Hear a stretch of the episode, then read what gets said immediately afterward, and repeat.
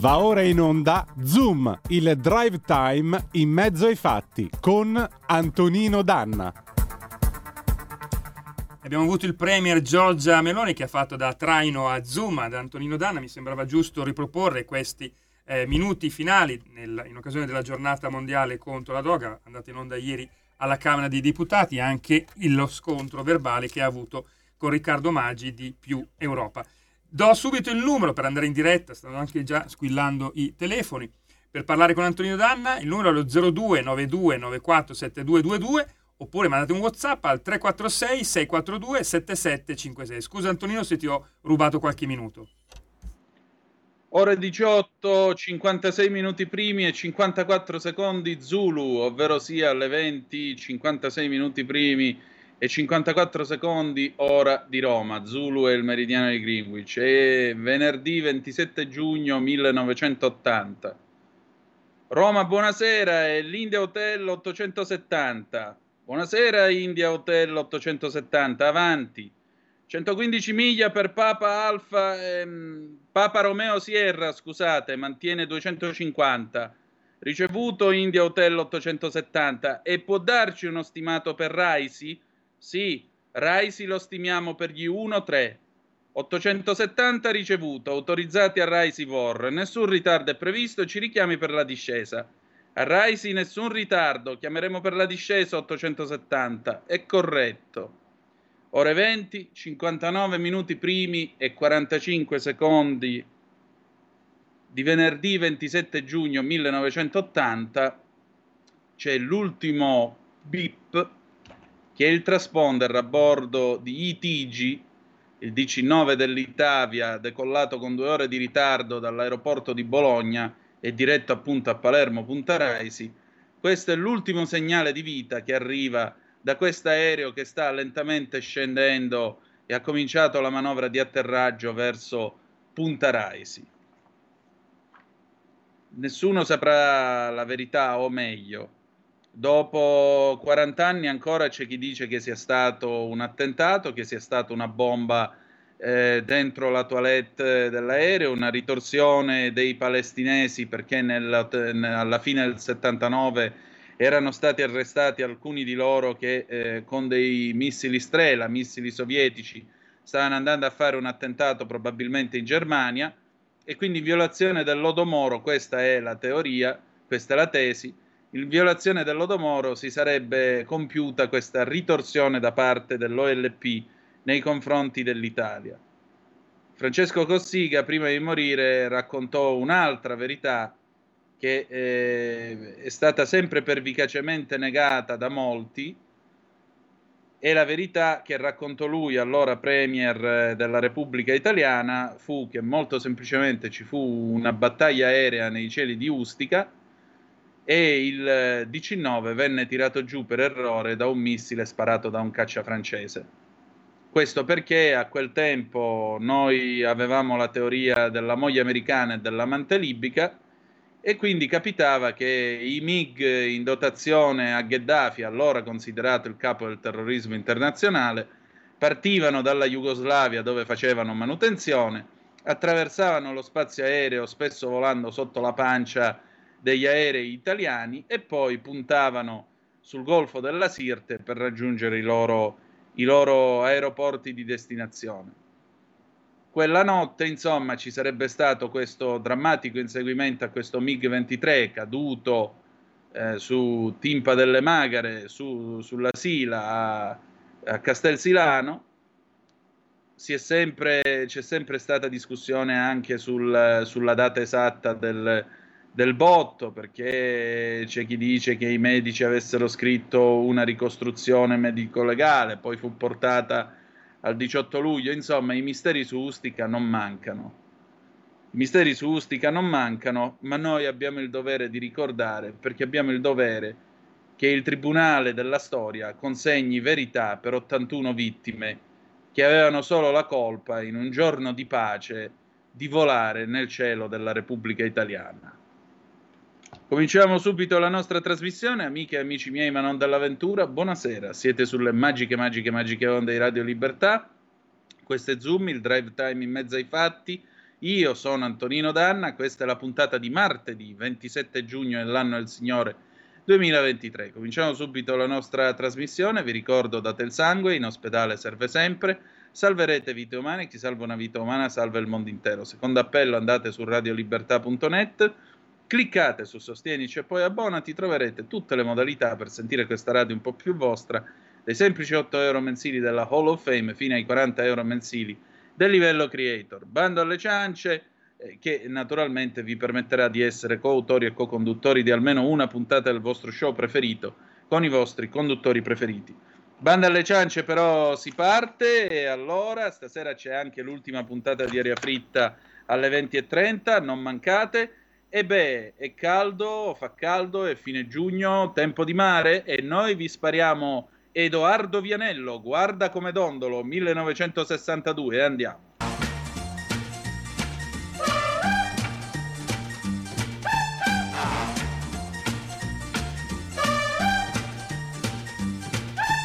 Guarda come dondolo, guarda come dondolo. Con le gambe ad angolo, con le gambe ad angolo fallo il twist.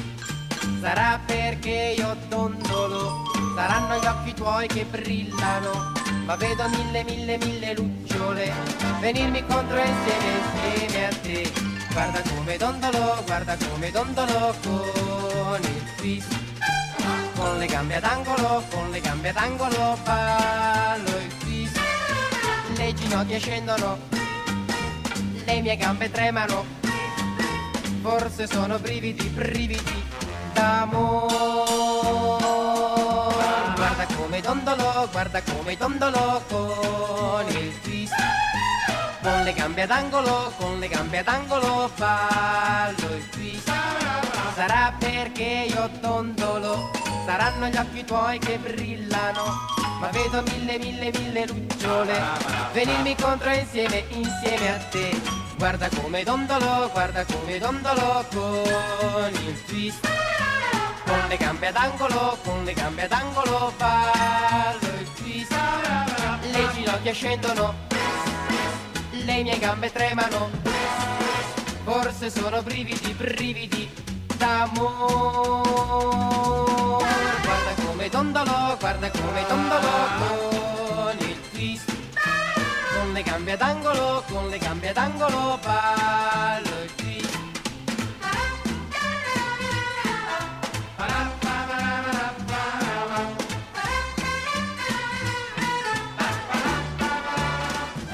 E la linea torna subito ad Antonino Danna. Grazie condottiero mio condottiero 346 642 7756 se volete dire la vostra oppure 029294 7222 se volete intervenire. Ecco Pietro giustamente pone una domanda che io trovo logica e intelligente a proposito del 19 di Ustica. Antonino, perché aspettare la fase d'atterraggio per far esplodere la bomba se fosse vero? Pietro, vedi, eh, sai, Giovanardi, Carlo Giovanardi è innamorato della tesi della bomba a bordo.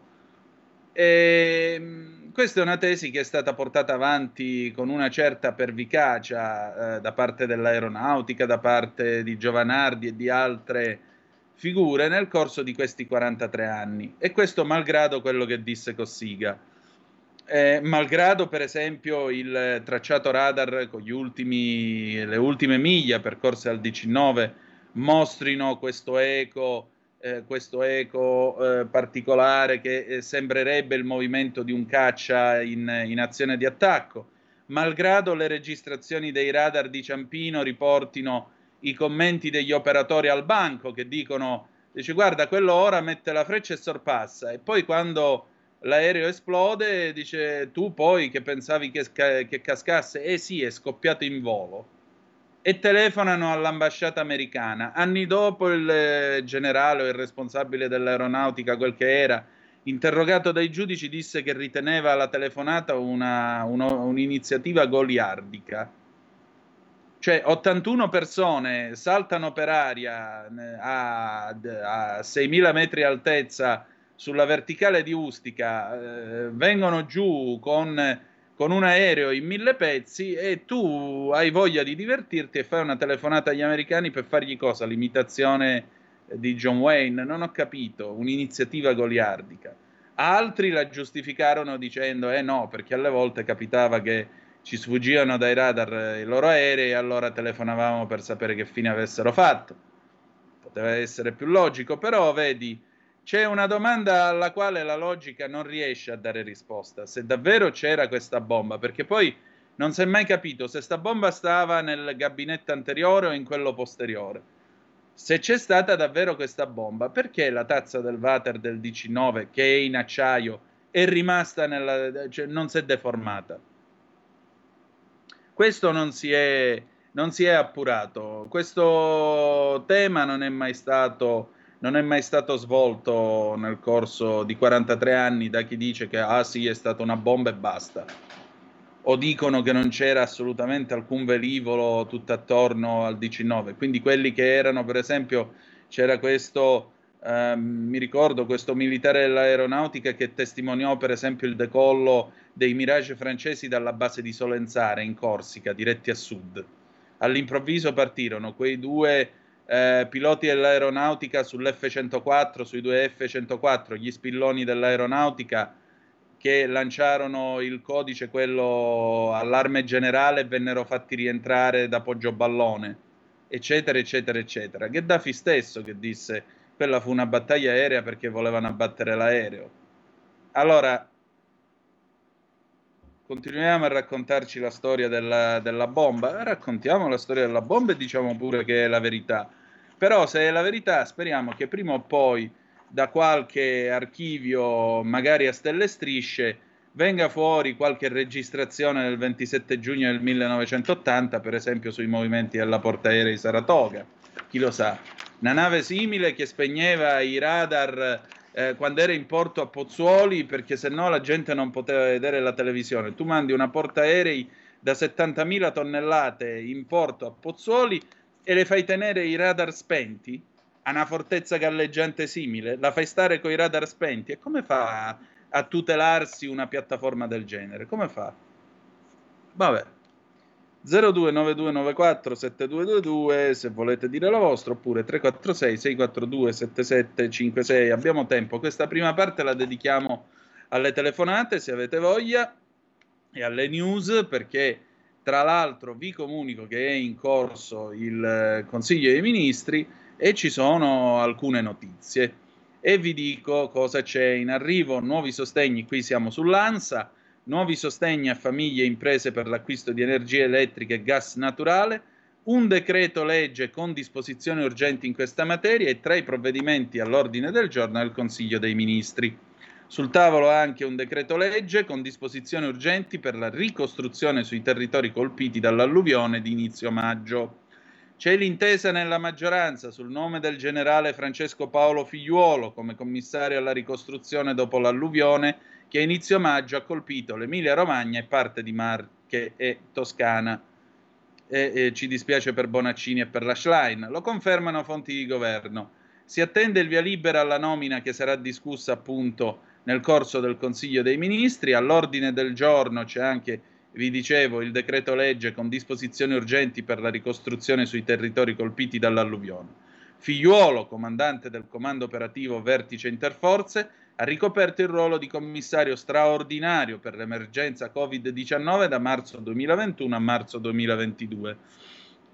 C'è la proroga al terzo trimestre, a quanto si apprende, del bonus sociale per aiutare i meno abbienti a pagare le bollette, nel decreto legge con sostegno a famiglie e imprese per l'acquisto di luce e gas atteso nel Consiglio dei Ministri. Il provvedimento inoltre dovrebbe far valere fino a settembre anche il taglio dell'IVA al 5% e l'azzeramento degli oneri generali di sistema solo per il gas. Non dovrebbe invece arrivare la proroga per i crediti di imposta. La misura, come spiegano fonti di governo, si autosostiene con risparmi di spesa sulle somme già stanziate per gli aiuti contro il caro bollette nel primo semestre.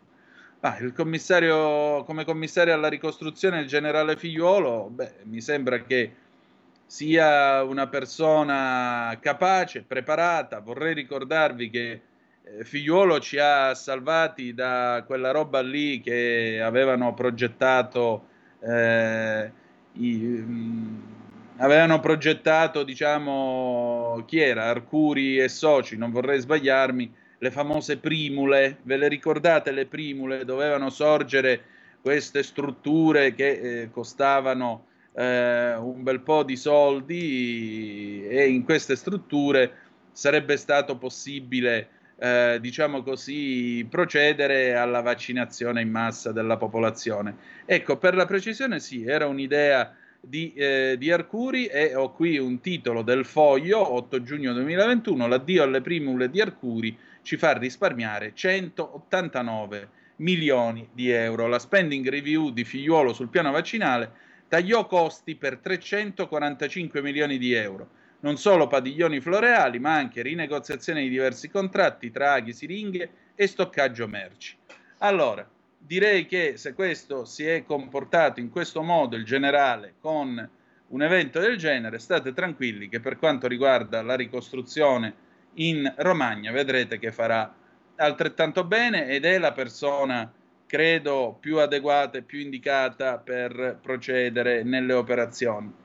D'altronde, diciamoci la verità, sarebbe stato secondo voi giusto dare questo compito, affidare questo compito a Bonaccini? Secondo me no, secondo me no. Uno che aveva come assessore appunto la Schlein, la quale a sua volta era incaricata di occuparsi del piano contro il dissesto idrogeologico e oggi fa finta di non sapere nulla e dice di non essere una tecnica. Francamente no. Quindi benvenga, buon lavoro al generale figliuolo. 029294 7222 se volete dire la vostra oppure 346 642 7756 eh, qui eh, diciamo che mh, oltre a queste news naturalmente il 5 luglio poi Daniela Santanché sarà in aula al Senato è stato stabilito dalla conferenza dei capigruppo il ministro per il turismo Daniela Santanché riferirà in aula al Senato il 5 luglio alle 15 per dare chiarimenti sulle sue imprese dopo l'inchiesta giornalistica di Report. Lo ha stabilito la conferenza di capigruppo di Palazzo Madama. Allora, se voi non telefonate, io vado avanti con il momento del momento. Cos'è? È la famosa rubrica che viene guidata, viene preparata dal nostro immenso Edoardo Montolli, il quale la verga e la prepara per eh, cronaca vera, cronaca vera che è uscita stamattina in edicola, quindi andatevela a comprare, noi vi spoileriamo solo eh, la... Ah, però abbiamo una telefonata, pronto chi è là? Salve, sono Marco Mottoni, ah, Antonio, salve. Ciao, ti sento un po' basso Ciao. ma bene, dimmi Marco. Allora io volevo dire due cosine sul, sull'Ustica e anche su, su Figliolo, no? Allora, Ustica io ho un, una, una, un, amico del cuore che io sono veneto, lui era siciliano, lui è ancora, anche se vive qua, e che ha avuto i suoi genitori purtroppo che sono andati giù a Ustica, no? Ecco, parliamo mm. chiaro. E da subito eh, eh, si è capito che l'aereo era stato tirato giù, capito? Lui da subito sì. sapeva già questa cosa, da subito, da chi non si sa, oggi che lo vedo lui è sicuro al 100% che è stata una, qualcuno nell'orbita, nell'orbita nato a tirarlo giù. Punto. Questo e mi fermo qua. Lui è convinto. Insomma, è stato un missile e non una bomba. Non lo, non lo, sanno questa cosa perché c'è troppa riserva, riservatezza riguardo questo. Tu pensa che da allora lui è stato dentro a tutte le commissioni, ha seguito tutto, da allora non è emerso niente di niente, niente di niente. Queste sono le cose che ti dico che lui mi dice col cuore aperto, non so mm. niente, punto. E noi possiamo fare anche se vogliamo tutte le supposizioni che, vuo, che vogliamo, Giovannardi compreso, che non credo che lui sappia più di, degli altri, forse non so, ma è stato secondo lui tirato giù da qualcosa di era esterno dall'aereo, questo lo, lo, lo sanno or, or, ormai, però mh, ormai ha detto abbiamo perso anche la speranza di saperlo, cioè, forse lo sapranno chissà chi, chissà quanto. Per quanto riguarda il mio pensiero personale tra eh, Figliolo o, o Arcuri, penso che non cambia niente tra i due. Sono no, tra Figliolo e Bonaccini messi, vorrei messi dire. Lì, sono due pagliaccetti messi lì a fare il lavoro che gli viene ordinato di fare, punto. Ed è uguale, non cambia niente, uno lo fa da una parte, uno lo fa dall'altra. Non vedo una grande soluzione dei, dei problemi là io. Comunque questa è la mia personale opinione a Antonino. Io rispetto, anzi seguo sempre la tua trasmissione sull'Alfa Romeo, eccetera, eccetera, che mi piace tanto, però su, su Figliolo, guarda, io mh, ho grandi dubbi che faccia un gran buon lavoro. Ciao, scusami. Prego, prego. Eh, beh, eh, ha fatto risparmiare allo Stato italiano qualcosa come 500 milioni di euro, contrariamente a quanto era stato preventivato. Mi pare che risparmiare 500 milioni di euro non sia essere un pagliaccetto. Poi, per favore, non usiamo questa eh, queste, queste, definizioni, francamente. Eh, voglio dire, vi può piacere, vi può non piacere, resta comunque un signore che ha servito questo paese, ci ha fatto risparmiare dei soldi, ha organizzato quello che gli era stato chiesto di organizzare l'ha gestito. Questa è la realtà dei fatti. Altri invece probabilmente la loro gestione non è stata così efficiente, diciamo così, non è stata così efficiente risparmiare più di 390 milioni di euro, io credo che sia una cosa a suo vantaggio, a suo decoro e non a suo disdoro. Poi tra l'altro stamattina vedevo sulla verità si scriveva eh, delle famose di altre orde di casse e casse di mascherine che ancora giacciono dentro i magazzini, dobbiamo pagarne pure le spese. Pensate quanto, quanto costerà smaltire questa roba, avviarla al macero. Quelle mascherine che vennero, non so se siano queste che sono ancora custodite, ma certamente ci fu un lotto di mascherine, vi ricorderete Mario Giordano con, eh, con il suo programma eh, Fuori dal coro, vi ricorderete quando fece fare il test a una di queste mascherine che venivano dalla Cina e il giudizio del, del responsabile, insomma del tecnico che fece la valutazione fu testuali parole, scusate se le ripeto, è una merda. Ecco, avremo modo, qui ci vuole la, quando ci sarà la commissione di inchiesta, vorrà dire che qualcuno ce lo dovrà spiegare com'è che materiale così scarso o comunque a de- parti o lotti di materiale così scarso siano giunti fino a questo paese e quanto ci sono costati. Allora, 029294 7222 se volete dire la vostra e 346 642 7756. Poi, poi diciamoci la verità, tornando a Ustica, ma voi immaginate che cosa avrebbe significato nel 1980 ammettere che nei cieli di una nazione in pace, cioè dove non c'è lo stato di guerra, una nazione che dovrebbe essere sovrana sul suo spazio aereo, invece gli aerei di altre nazioni potevano passare, muoversi, svolgere, eh, svolgere voli di, di andata e di ritorno dalla manutenzione e così via. Ve lo ricordate chi è che si era comprato nel dicembre del 76 un po' di quote azionarie della Fiat? Sì, ve lo ricordate? Era il colonnello Gheddafi noi facevamo affari con la Libia e quando tu fai affari giustamente ti guardi a modo tuo. Siccome l'Italia, specie a quel tempo, aveva una politica molto machiavellica, eh, non mi meraviglia il fatto che magari nel basso Tirreno ogni tanto ci fosse un po' troppo traffico e questo traffico non fosse tutto quanto visibile o di lingua italiana, diciamo così. Diciamo così. Poi, vabbè, eh, vi vorrei ricordare nell'86 quando Reagan tirò i missili contro Tripoli, la telefonata che arrivò a, all'amico Muammar, l'amico Muammar, eh, avvertito da Bettino, si poteva andare a mettere a riparo. No? La teoria del, della moglie, della moglie americana e dell'amante libica. Vabbè, tempo passato, andiamo in pausa e poi torniamo con un bel pezzo dance, signore e signori, cosa? Carlo Rustichelli, synthesizer rhythmic del 73 dal film Vogliamo i colonnelli, a tra poco. Stai ascoltando Radio Libertà, la tua voce libera, senza filtri né censure, la tua radio.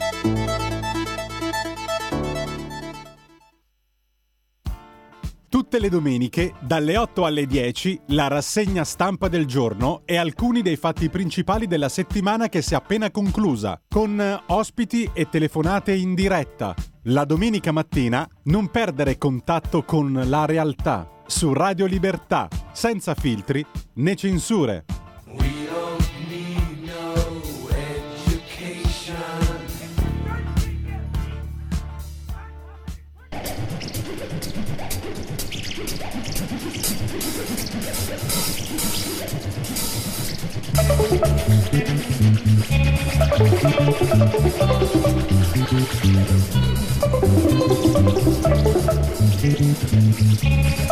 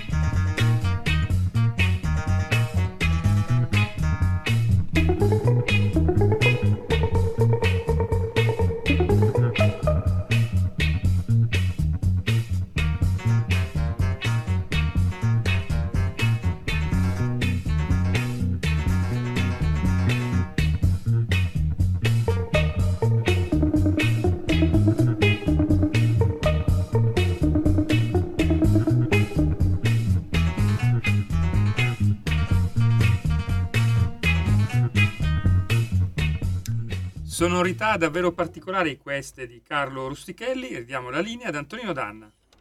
Eh sì, questa era la sigla del film Vogliamo i colonnelli del 1973 di Mario Monicelli con il mitico Pino Zac che qualcuno di voi ricorderà per le vignette e la direzione del mitico Male, il Male, questo grande settimanale di satira che, che eh, fu stampato tra il 78 e l'82 e poi Ugo Tognazzi appunto nei panni di questo colonnello golpista ed è una satira, una parodia del famoso golpe dell'Immacolato, golpe dei forestali, quello che si sarebbe dovuto tenere la notte tra il 7 e l'8 dicembre del 1970 e che avrebbe dovuto portare all'instaurazione di una dittatura nel nostro paese. Quel golpe fu annullato all'ultimo minuto, poi le indagini successive hanno ridotto questa idea di golpe a una sorta di scampagnata.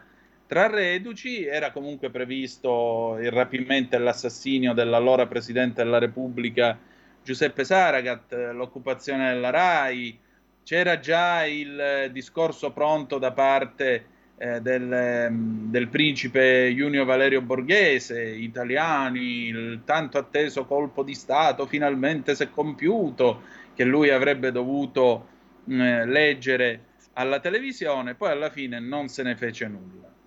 Il film è del 73 ed è una satira. Un po' meno è quello che è accaduto nel weekend in Russia con questa marcia su Mosca eh, della Wagner, eh, dei miliziani della Wagner, che francamente lascia abbastanza perplessi. Come si può occupare una città e avanzare fino a 200 km da Mosca senza colpo ferire?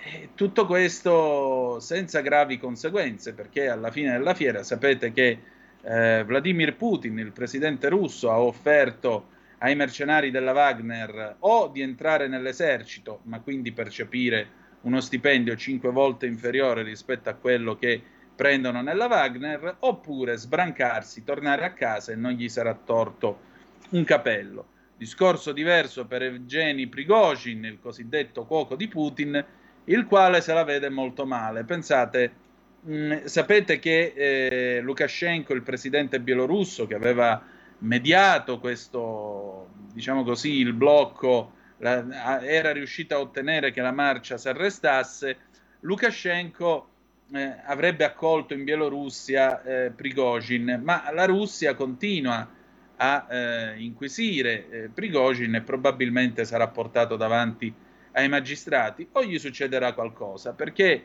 la BBC poco fa ha sentito questa esperta di cose russe, la eh, professoressa Kimberly Martin della Columbia University, e lei dice questa cosa, dice il destino del gruppo mercenario Wagner non è necessariamente collegato a quello di Prigozhin.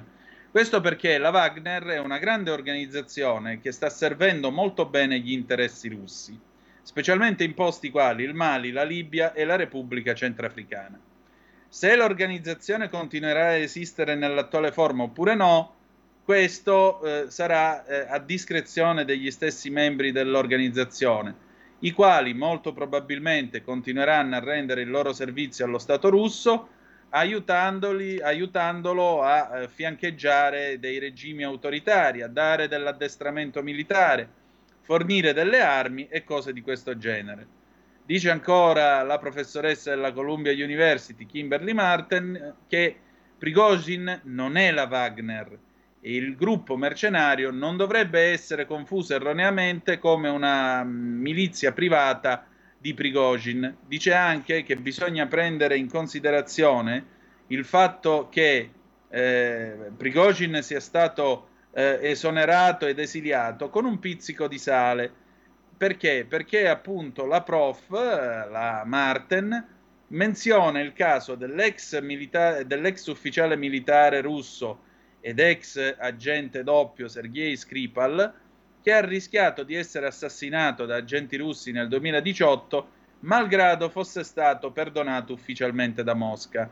E quindi la professoressa conclude dicendo Putin non tende a dimenticarsi di quelli che chiama traditori. E qui il discorso oh, si riconduce a quello che Churchill disse della Russia, ovvero sia un indovinello avvolto in un mistero all'interno di un enigma. Bene, di questo indovinello avvolto in un mistero all'interno di un enigma, io stamattina ho parlato con Gian Andrea Gaiani, il direttore di analisi difesa.it, poi lunedì torneremo sul tema con Marta Ottaviani e sentite un po' che cosa ha detto lui, perché eh, il punto di vista del nostro Giannandrea e suggerisce degli spunti molto interessanti. Vai Giulio Cesare. Allora, stasera torna da noi un gradito ospite, è il direttore di analisi difesa.it, Giannandrea Gaiani, che ringrazio per la cortesia e per la pazienza come sempre. Gianandrea, grazie a voi, grazie a voi. Grazie a te. Senti Gianandrea, eh, qui la situazione in Russia mi sembra che non sia molto chiara. Ieri sera Putin va alla televisione, fa un discorso del genere, cari Wagner, se voi volete potete firmare un contratto ed entrare nell'esercito russo, oppure vi potete sbrancare, potete tornare tranquillamente a casa, non vi sarà torto un capello, non succederà nulla. Per quanto riguarda la sorte di Prigozhin, insomma, sembra di capire che lui sarà portato davanti ai tribunali russi. Domanda: Putin, dopo che i Wagner hanno percorso 500 km senza incontrare resistenza, arrivando quasi alle porte di Mosca, può permettersi di dire ai Wagner adesso io vi dichiaro formalmente defunti dopo tutto quello che i Wagner hanno fatto per lui? O piuttosto Ma... ri- rischia qualcosa? Ma non credo che rischi nulla, nel senso che questa vicenda comincia eh, con la legge del, varata il 10 giugno dal Ministero della Difesa russo che impone a tutti i gruppi privati, quindi anche alla compagnia militare privata russa Wagner di Prigozhin, di firmare un contratto col Ministero della Difesa che di fatto pone questi combattenti sotto il comando e controllo dei vertici militari russi. Tanti gruppi hanno firmato, incluso, incluso eh, il gruppo, la forza speciale Akhmat, i ceceni di Kadyrov che appartengono al Ministero dell'Interno della Repubblica di Cecenia, che è parte della Federazione russa, ma che in guerra, nelle operazioni militari, vengono posti sotto il comando di Mosca. Non poteva andare bene a Prigozhin perché a Wagner era sempre goduto di un'autonomia particolare che è poi quella che ha permesso, che nasce dal rapporto speciale tra Prigozhin e Putin, ma che è stata sempre molto utile alla Russia, perché ad esempio oggi in Africa gran parte degli interessi russi nel Sahel come nella, Libia, nella zona della Libia controllata da Haftar sono gestiti dal gruppo Wagner. Eh, Prigozhin sperava di potersi, di potersi salvare da questa legge capestro grazie ai rapporti con Putin, ma il 13 giugno Putin ha reso noto ufficialmente che non avrebbe fatto eccezioni in questa legge, quindi questo ha creato un'ulteriore tensione con Prigozhin che dimostrata anche dal fatto che Prigozhin fino all'altro giorno, fino a pochi giorni fa, si limitava ad, acc- ad, attaccare pesantemente il ministro della difesa Shoigu, i vertici militari, ma non aveva mai toccato diciamo, il vertice del politico della, della Russia, cioè Putin. Invece negli ultimi tempi aveva criticato anche, anche le, le, le, l'operazione speciale, attaccando anche la conduzione e anche le ragioni che avevano portato all'intervento in Ucraina. Quindi diciamo, la misura era colma, ma in quello che è successo in questi giorni qualche dubbio rimane, no? perché giustamente tu hai sottolineato, questi sono, hanno preso Rostov, hanno marciato su Mosca senza praticamente o quasi incontrare resistenza, esclusi alcuni piloti di elicottero, in una vicenda tutta da chiarire, ancora elicotteri abbattuti dalla contraerea della Wagner. Eh, però discorso, ieri ci sono stati due discorsi importanti il Prigozhin un audio probabilmente l'ha fatto dalla Bielorussia, noi ricordiamo che la crisi è stata risolta dall'intervento del presidente russo, bielorusso Lukashenko, ehm, eh, ha fatto un discorso in cui di fatto ha spiegato io non volevo fare un colpo di Stato, volevo solo protestare contro lo scioglimento della Wagner. Putin però senza mai nominarlo, nel suo discorso alla nazione di ieri, è stato un discorso che ha, ha sottolineato eh, l'obiettivo di rinsaldare l'unità nazionale in Russia, ha chiamato traditori gli organizzatori della insurrezione, senza mai nominare Prigozhin. Però ha anche detto che questi uomini sono dei patrioti che hanno combattuto per, eroicamente per la Russia in Ucraina e che questo tipo di iniziativa, l'insurrezione, ha fatto solo gli interessi dei nemici della Russia. Quindi cosa sta succedendo? L'idea è quella di un compromesso Putin non punisce Prigozhin, il suo portavoce Peskov l'aveva detto l'altro, l'altro giorno, aveva detto eh, sia Prigozhin che gli uomini della Wagner che lo hanno seguito, la Wagner, Prigozhin dice di avere 25.000 uomini, ma non tutti lo hanno seguito in questa avventura, infatti pare che in, in, in Bielorussia, diciamo in esilio in Bielorussia andranno in circa 8.000 dei 25.000 uomini, della, della Wagner. E il compromesso è questo, che Prigozhin non è più non sarà più una spina nel fianco dei vertici governativi russi, in particolare del ministro della difesa Shoigu, non sarà più una, una, una minaccia politica per Putin, ma continuerà a operare a vantaggio della Russia dalla Bielorussia, quindi in un territorio esterno alla Federazione russa al di fuori dalle leggi russe. Questo è un compromesso che è utile per, a tutti, intanto a Putin che in questo momento deve man- dimostrare che la, la, la Russia è unita nella guerra contro i suoi nemici esterni ed è utile anche sul piano militare perché comunque gli uomini di Prigozhin in Bielorussia saranno preziosi per aiutare Lukashenko, non se ne parla mai da noi, ma i paesi della Nato, in particolare i baltici, i polacchi, ma anche gli ucraini, stanno addestrando militarmente l'opposizione in esilio bielorussa eh, reparti bielorussi hanno già combattuto in diverse battaglie al fianco degli ucraini e c'è l'impressione, la, eh, il sentore che eh, presto si cercherà di rovesciare il governo di Lukashenko perché la Bielorussia è l'unico alleato che Mosca ha in questo momento e quindi avere Lukashenko avere qualche migliaio di, di, di, veterani della Wagner dalla sua parte sul suo territorio potrà sicuramente trarne, trarne profitto. Eh, però, eh, Gian Andrea, scusami, questi qui, i Wagner, sono stati il braccio armato di punta di Putin nel corso della guerra in Ucraina. Eh, operano nel Mali, operano in Africa, sono, eh, hanno messo le mani su ingenti risorse eh, naturali e non solo. Cioè, questi qua hanno soldi e potere come fanno ad andarsene in esilio a obbedire a un ordine del genere? Non è che qua Beh, se, non è che Putin vogliono... Eh, non ha avvertito, diciamo, l'estensione del pericolo di una rivolta di questi qui, perché questi qui possono diventare anche 25.000 terroristi in un colpo solo.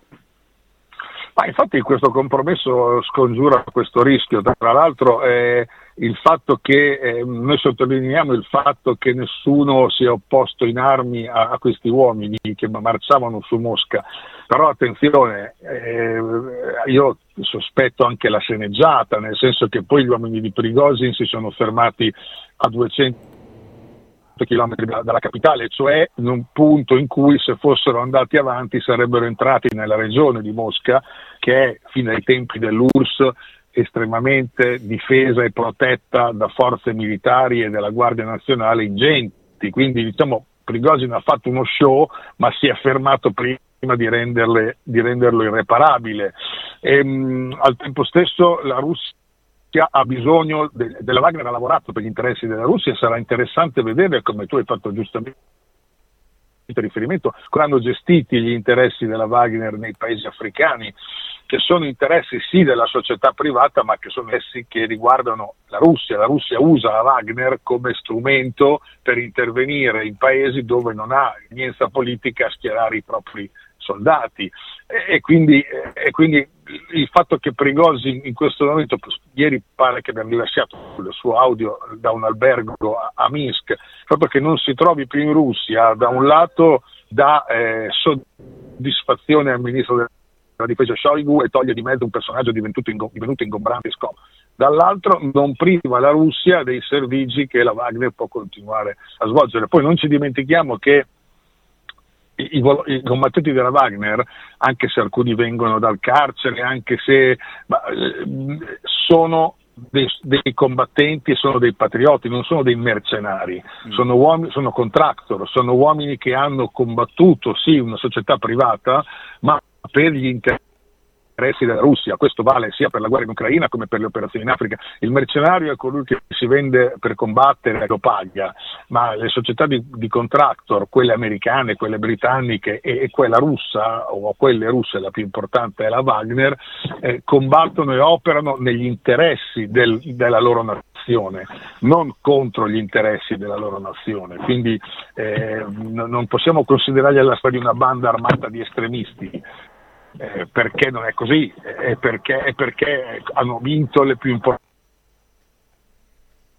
Insomma... battaglie di questa guerra in Ucraina, penso a Soledar, penso a Bakhmut, ma anche altre, quindi eh, lo stesso Putin l'ha ricordato e anche Peskov ha detto che questi uomini hanno combattuto eroicamente per la Russia, non verranno puniti. Chi ha seguito Sosin nell'insurrezione andrà in esilio Gli altri potranno scegliere se tornarsene a casa senza, senza pendenze penali o se continuare a combattere per la Russia all'interno di una struttura guidata dalle forze armate ufficiali russe.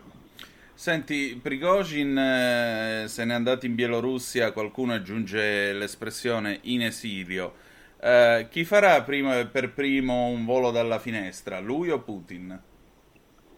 Ma io penso che Putin esca rafforzato da questa vicenda esca rafforzato perché tanto ha dimostrato al mondo che qualunque alter... sai, in Italia in particolare si è discusso molto, ma anche in altri paesi occidentali, di, un, di, di iniziative che potessero rovesciare Putin.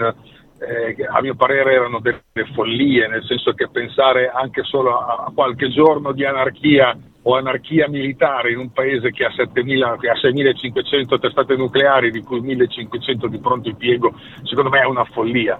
Ma poi perché l'alternativa a Putin è, non, non, è, non, è, la democrazia della federazione elvetica, no? eh, l'alternativa a Putin sono personaggi probabilmente per l'Occidente ancora più aggressivi di Putin e lui con sto, con quello che è accaduto in questi giorni lo ha dimostrato, a mio parere.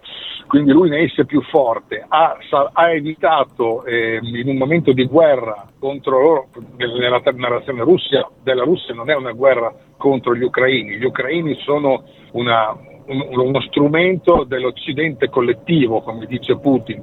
Quindi il nemico è la Nato, è l'Occidente. In un momento come questo, se Putin avesse mandato l'esercito a, a combattere alle porte di Mosca i miliziani della Wagner, si sarebbe comunque verificato uno scontro tra russi, tra russi, militari e wagneriani, chiamiamoli così, che entrambi avevano combattuto duramente e, e con valore nella guerra in Ucraina. Quindi ne sarebbe uscito in quel caso sì ehm, indebolito Putin perché non avrebbe, avrebbe, dimostrato di non poter gestire una crisi di questo tipo senza spargere sangue russo. E invece aver evitato uno scontro, uno scontro a fuoco tra russi è, un, è stato sicuramente una, un aspetto fondamentale anche per l'autorevolezza di Putin. E questo credo se in Occidente viene poco compreso, in Russia questo è un aspetto che anche a livello sociale e, e oltre che politico è molto sentito. Una crisi interna grave, pilotata o non pilotata forse non lo sapremo mai, a mio parere qualche indizio di, di, di, che, che, la cosa non sia stata, che sia stata un po' pilotata c'è, ma comunque è stato risolto senza che ci fosse uno spargimento di sangue tra russi, cioè senza che, ci, che i russi si siano sparati addosso fra di loro, senza quella guerra civile che qualcuno paventava e che molti in Occidente forse si auguravano per indebolire Mosca e farle perdere la guerra in Ucraina. Quindi io credo che Putin esca rafforzato nella sua leadership, anche soltanto per la ragione che ha dimostrato che eh, è l'unico che eh, può legittimamente guidare la Russia. Infatti durante le ore più calde di questa crisi in molte città russe, anche presso molti reparti militari schierati in prima linea in Ucraina, si era diffuso lo slogan eh, con scritte luminose sui palazzi, con stendardi dei militari abbiamo un solo comandante in capo, che vuol dire il nostro capo è Putin, Prigozhin non è il nostro comandante, anche se è un uomo stimato per come era Wagner in Russia per il contributo che ha dato anche alla guerra in Ucraina, ma abbiamo un solo un comandante in capo e questo significa chiaramente che, ehm, eh, che, che la Russia si è compattata intorno a Putin e Putin può legittimamente oggi ritenersi a mio parere più forte. Poi è chiaro, nessuno ha la sfera di cristallo e vedremo nelle prossime settimane l'evoluzione degli eventi anche rispetto ai combattimenti in Ucraina. Ecco appunto, per concludere, eh, 8.000 uomini in meno su 25.000 che comunque rappresentano la punta di diamante dell'operazione militare speciale russa. Nel frattempo gli ucraini sono riusciti a passare ad attraversare il Dnipro. Eh, qualche vantaggio comunque questa ribellione gliel'ha data a livello tattico o no? No, è durata troppo poco per dare, eh, perché l'obiettivo, se questa crisi fosse durata un po' di più, forse ci sarebbe stato un cedimento del morale, della tenuta delle truppe russe, che invece da tre settimane contrastano efficacemente una controffensiva ucraina che non sta dando i risultati che molti si aspettavano. Per questo questa crisi è durata troppo poco per poter dare un impatto sul campo di battaglia. In più si è diffusa ieri una notizia interessante, cioè che eh, già ieri eh, in, in Bielorussia si cominciavano i lavori per costruire una base per le forze della Wagner che andranno in esilio in Bielorussia.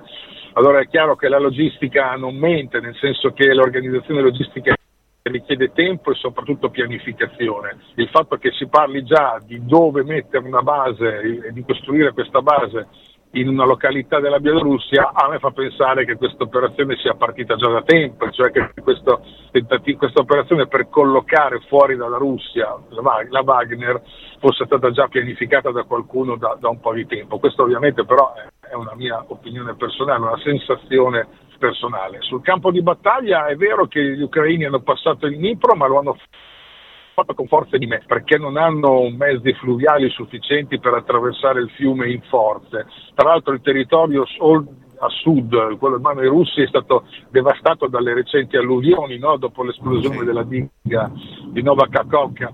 E, e, quindi non è un terreno facile dove operare. Gli ucraini però hanno sbarcato dalla parte sud del ponte Antoniowski che è distrutto da mesi, alcuni reparti di fanteria che gli, Ucra- gli russi stanno cercando di, di, colpire dall'aria con l'artiglieria per, per, eliminarli. Per ora quella non è considerata una testa di ponte significativa sul piano militare.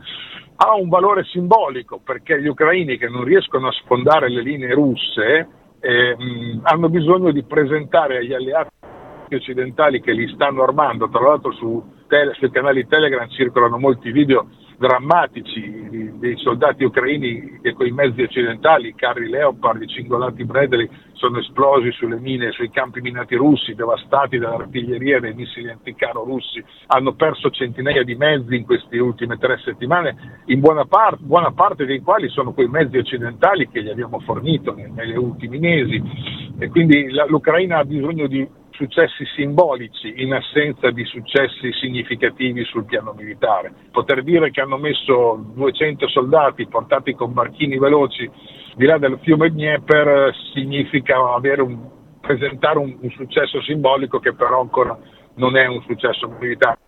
La, la vice del, il vice ministro della difesa ucraino Anna Magliara l'altro giorno ha detto eh, ha detto abbiamo liberato 130 km quadrati di territorio, eh, praticamente pari alla metà dell'isola d'Elba o pari a un comune come Carpi, per parlare di un comune del, dell'Emilia Romagna, cioè quindi un territorio tra l'altro molto limitato e tra l'altro dire liberato è eccessivo perché molti dei villaggi conquistati di cui gli ucraini hanno preso possesso spesso si trovano nella zona grigia, cioè nella terra di Uno, in quel territorio che si situa fra le linee ucraine e quelle russe, eh, in cui si combatte tutti i giorni e dove eh, centri abitati passano, che sono però disabitati dai civili in questo momento, passano spesso di mano. E quindi insomma diciamo che non c'è un successo ucraino ancora da sbandierare in questa controffensiva, e quindi si cercano successi simbolici come quello sul Dnipro. Per ora la situazione è questa, poi potrebbe cambiare rapidamente perché gli ucraini, e concludo, sostengono di aver impiegato finora solo un terzo delle loro forze disponibili per la controffensiva. Che sia vero o meno lo vedremo nelle prossime settimane. Vedremo, grazie. A voi. Stai ascoltando Radio Libertà. La tua voce libera, senza filtri né censura. La tua radio.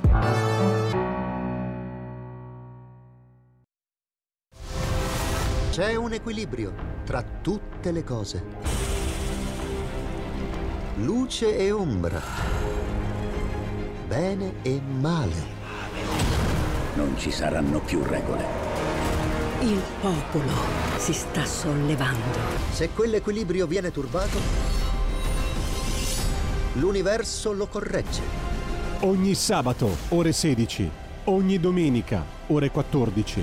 Il grande cinema. Movie Time con Vincent. Il mondo ha di nuovo bisogno di te, della tua magia. L'intrattenimento, l'azione, l'avventura. Movie Time, la magia del cinema. Dentro l'ignoto quella è la destinazione. Radio Libertà, vi aspettiamo. Direi che siamo alla resa dei conti. Stai ascoltando Radio Libertà, la tua voce libera, senza filtri né censure, la tua radio.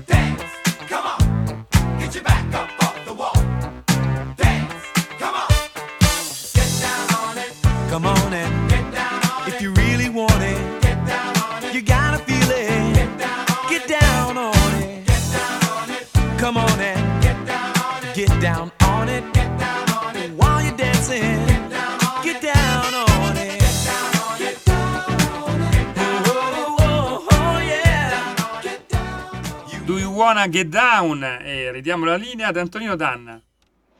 Grazie condottiero mio condottiero, siete sempre sulle magiche, magiche, magiche onde di Radio Libertà, questo è sempre Zoom, il drive time in mezzo ai fatti, Antonino Danna al microfono con voi, allora noi proseguiamo, insomma continuiamo la nostra trasmissione 346 642 7756 oppure 029294 eh, 7222. Nel frattempo il CDM ha nominato il nuovo governatore di Banca Italia che è Panetta, sarà Panetta.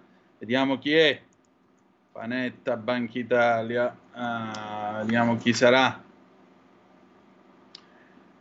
Fabio Panetta, per la precisione, il nuovo governatore della Banca d'Italia, quindi prende il, pro, eh, prende il posto di Ignazio Visco. Abbiamo una telefonata, pronto chi è là? Eccomi, Michele Caruso. Ciao Michele, dimmi. Buonasera, mi pregio come al solito di intervenire sulla talk radio per eccellenza Radio Libertà in Zoom, il drive time in mezzo ai fatti con te Antonino.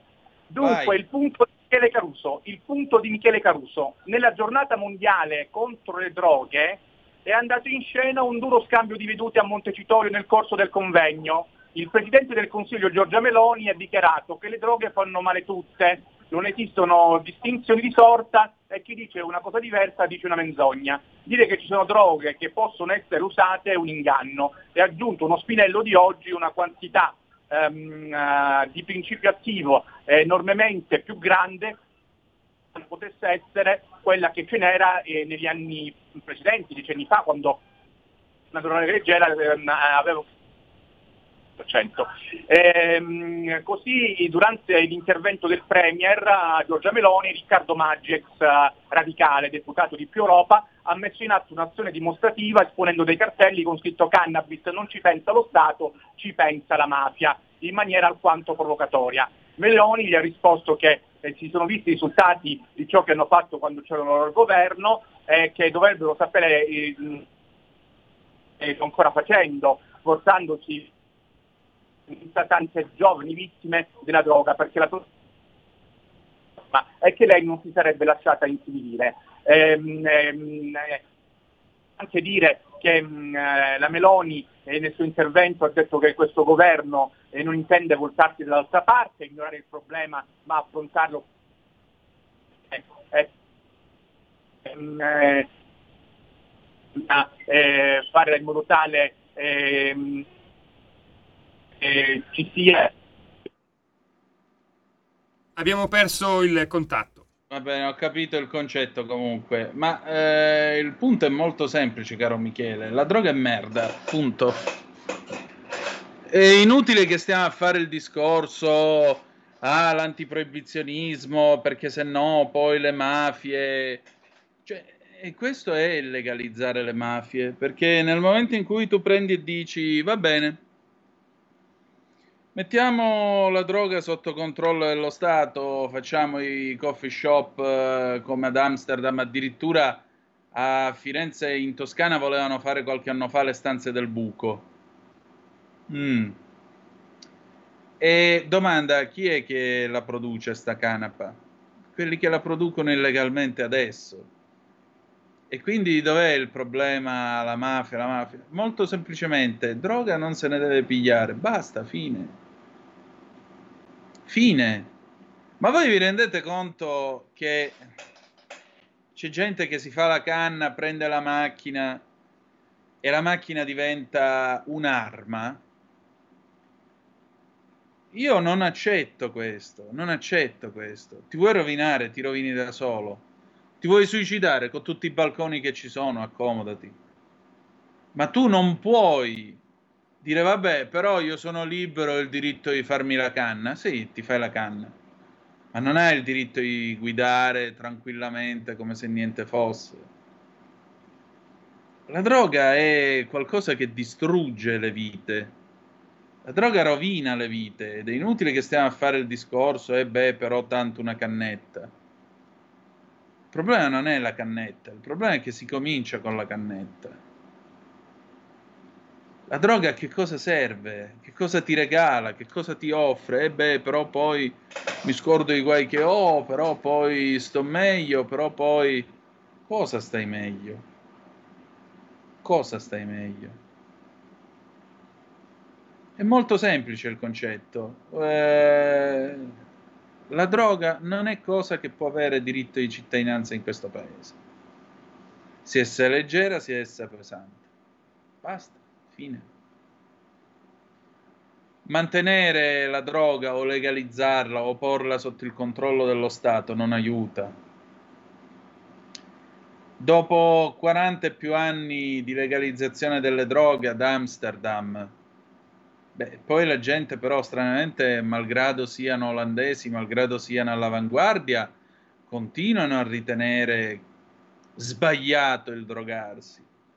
Qualche mese fa mi è capitato di scrivere su Italia Oggi proprio un pezzo su questo argomento, perché dopo 40 anni il famoso quartiere a, lu- a luci rosse di Amsterdam, no? di cui si è sempre favoleggiato e che negli anni 70 nell'immaginario collettivo prese il posto eh, della mitica Pigalle di Parigi, tempio del peccato, no? Ecco, il grande quartiere a luci rosse di, di Amsterdam verrà spostato e verrà spostato in periferia perché la stessa sindachessa ha raccolto le lamentele di chi abita in quelle zone perché lì c'è sempre traffico, ci sono eh, i turisti da fuori che vengono a provare il brivido dello spinello libero, prostituzione, ubriachezza, eccetera, eccetera, eccetera. E la gente queste robe non le vuole, non le vuole molto semplicemente lo sposteranno fuori e ci sarà una bella autorità eh, europea, ora non mi ricordo qual è, che finirà per trovarsi proprio ai bordi del nuovo quartiere a, ro- a luci rosse con la sua nuova e fiammante eurosede. Tant'è vero che anche l'Europa si sta ribellando contro la sindachessa eh, di Amsterdam perché non vuole che eh, il suo prezioso, mm, eh, come possiamo dire, la sua preziosa sede e quindi il valore anche immobiliare venga dimezzato dal fatto di essere dirimpettaia del nuovo quartiere a luci rosse della città, che poi non sarà un quartiere, sarà una specie di eh, grattacielo, insomma, di grosso edificio a più piani. Ogni piano tu troverai il fumoir, il bordello di un certo livello, i bordelli un po' più popolari, eccetera, eccetera, eccetera. Ora dico io, no? Dico io. Basta con questa storia, ma poi dico io, e perdonate se lo dico per l'ennesima volta, cioè, ma questi sono i problemi che riguardano gli italiani secondo la sinistra. I problemi che riguardano gli italiani sono l'utero in affitto e drogarsi, farsi le canne. Boh. Questi erano quelli che quando avevo 15 anni, i figli di papà, questi ora sono i nipoti di papà, quando avevano 15 anni, eh, le canne, queste cose, andare a fare casino, ubriacarsi, questo era. Ora sono diventati adulti e quindi portano queste istanze nella politica. Non sto dicendo che sia Maggi che abbia avuto questo percorso, non sto affermando questo Sto dicendo però che una certa sinistra, un certo milieu culturale della sinistra ormai è fatto da quella gente lì. E voglio dire, questa gente, ma che cosa ne può sapere di chi non arriva alla fine del mese? Che cosa ne può sapere di chi eh, ha 570 euro eh, di pensione e ora gli daranno l'aumento 40 euro al mese da luglio? Che ne può sapere questa gente di chi è costretto a emigrare, ad andarsi a cercare lavoro fuori, di chi non ha, eh, di chi non ha una sanità efficiente, di chi non ha la possibilità di curarsi con dignità. Che ne sa questa gente? Questi non, non si interessano di queste cose. Mettetevelo in testa. Mettetevelo in testa, questi non sono più il partito del popolo, il partito di quelli che lavoravano. Questo è il partito degli immigrati, è il partito di, degli scioperati, è il partito dei ricchi annoiati che si possono permettere di fare i viaggi all'estero per poter andare nelle cliniche, sia coppie etero che omosessuali, e comprare un bambino, comprare un bambino, chiamiamo le cose per, per quello che sono. Questo è il mondo che vogliono loro. I diritti, i diritti, nessuno si occupa più di doveri. Nel frattempo noi altri, la gente normale, continuiamo a cercare di fare il nostro lavoro, continuiamo a cercare di portare il pane a casa ogni mese e cerchiamo di fare la nostra parte rispettando più o meno le leggi e cercando di pagare anche le tasse. Vedete un po' voi. Abbiamo una telefonata, pronto chi è là? Pronto, buonasera, sono Paolo da Gorizia. Ciao. Ciao. Buonasera. Allora, è, proprio questo l'argomento, secondo me, che, che, ci stiamo dimenticando di affrontare e di approfondire. Il discorso dei diritti. Mm. I diritti ormai stanno diventando l'argomento principale mai affrontato da, a, a tutti i livelli. Il diritto di guidare un'automobile. Non c'è un diritto a guidare l'automobile, non c'è un diritto a una patente di guida, non c'è un diritto ad avere un bambino. Io sono anni che cerco di adottare un bambino e mi viene negato. Perché negato te lo negano Paolo? Me lo negano da cinque anni. per quale motivo, se non sono indiscreto? Ehm, allora, prima ci sono stati due anni di burocrazia pazzesca, Mm. Abbiamo, do, eh, siamo arrivati addirittura a, a un, uh, a un um, tribunale, una corte di appello che ci ha dato ragione al 100%, quindi abbiamo vinto la causa e una volta che abbiamo ottenuto il decreto, sai dove sono andato a finire? Purtroppo dove? in Russia. Ah. In mezzo c'è stato il Covid e poi è scoppiata la guerra e nessuno è riuscito a ricucire i rapporti tra gli stati. Allora, ok. Eh, Quindi tu non puoi, purtroppo... non può venire il bambino o la bambina che hai adottato qui in Italia? No, eh, quando avevamo il biglietto, ehm, il biglietto d'aereo già pronto, già pronto, le valigie fatte sul letto, non sto scherzando, eh, non è una, una metafora, avevamo le valigie sul letto. Un giorno prima ci hanno detto non potete partire più. Queste due bambine resteranno là. E per fortuna io ringrazio il Signore Altissimo che ha fatto sì che queste due bambine non abbiano mai saputo di noi. Perché se noi come persone adulte abbiamo potuto accettare questo questa pugnalata nel cuore, due bambine probabilmente non avrebbero potuto accettarlo. Quindi io ringrazio veramente, ringrazio Dio che loro non sono mai venuti a conoscenza di questa cosa. Mm? Ma non era questo l'argomento. L'argomento no, è il discorso dei diritti. Il diritto, per esempio, di avere un bambino che non c'è e che invece viene richiesto da persone che naturalmente non ce l'hanno. Mm? Penso che ca- capisci di, che cosa sto parlando. Sì, delle coppie gay che, che eh, non, hanno, non, hanno, possibilità fisica di generare un bambino, anche esatto. se sui giornali leggi coppie nate da famiglie omosessuali. Bravissimo. Eh, eh, io vado a, a pagare delle persone eh, perché facciano un figlio per me e io ho il diritto di pagare delle persone perché facciano un figlio per me. No, non hai questo diritto, perché questo diritto viene negato anche a persone che naturalmente potrebbero averlo, ma la legge te lo nega. Perché, per esempio, perché dico che lo nega? Perché per poter avere il diritto all'adozione è necessaria una trafila di due anni di studi psicologici e non è sicuro che questi studi poi vadano a buon fine. Di queste cose non ne parliamo. Quando mai affrontiamo questo argomento? Siamo mm? qua per questo, guarda, se tu lasci il numero di telefono io ti richiamo e facciamo una puntata con te. Volentieri, guarda. Allora, il numero lo lascio. No, volentieri. il numero non lo dai qua in diretta, mi pare ovvio. Chiudi e richiama, lo lasci al nostro regista, va bene? Sei finito di dire la tua, ovviamente. Ok? Ha chiuso? Sì, ha chiuso. Ecco qua, eh, siamo lì, ha ragione. Il, eh, il diritto. Il diritto a cosa? il diritto a cosa? E poi vedete, ci sono un uomo e una donna che vorrebbero diventare padri e madri adottivi.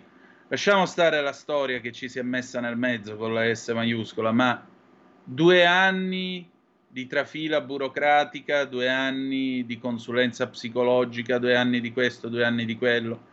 Perché invece non ci occupiamo delle adozioni? Perché non ci occupiamo di questo?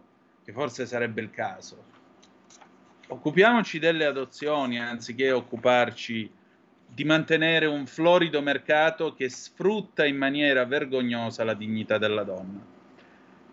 Allora, eh, bene, a fine puntata ti richiamo Paolo, non ti preoccupare. Allora, andiamo adesso con il momento del nostro Edoardo Montolli, poi dopo prendiamo altre telefonate. Cosa scrive il nostro mitico Edoardo su Cronaca Vera? E poi lo trovate anche sul fronte del blog.it. Addio al postino, nel paese meno connesso e più vecchio d'Europa, il governo lo sostituirà con la PEC. Diciamoci la verità, tutti noi odiamo i postini, non per loro stessi, ma per ciò che ormai rappresentano, o meglio, per ciò che ci portano.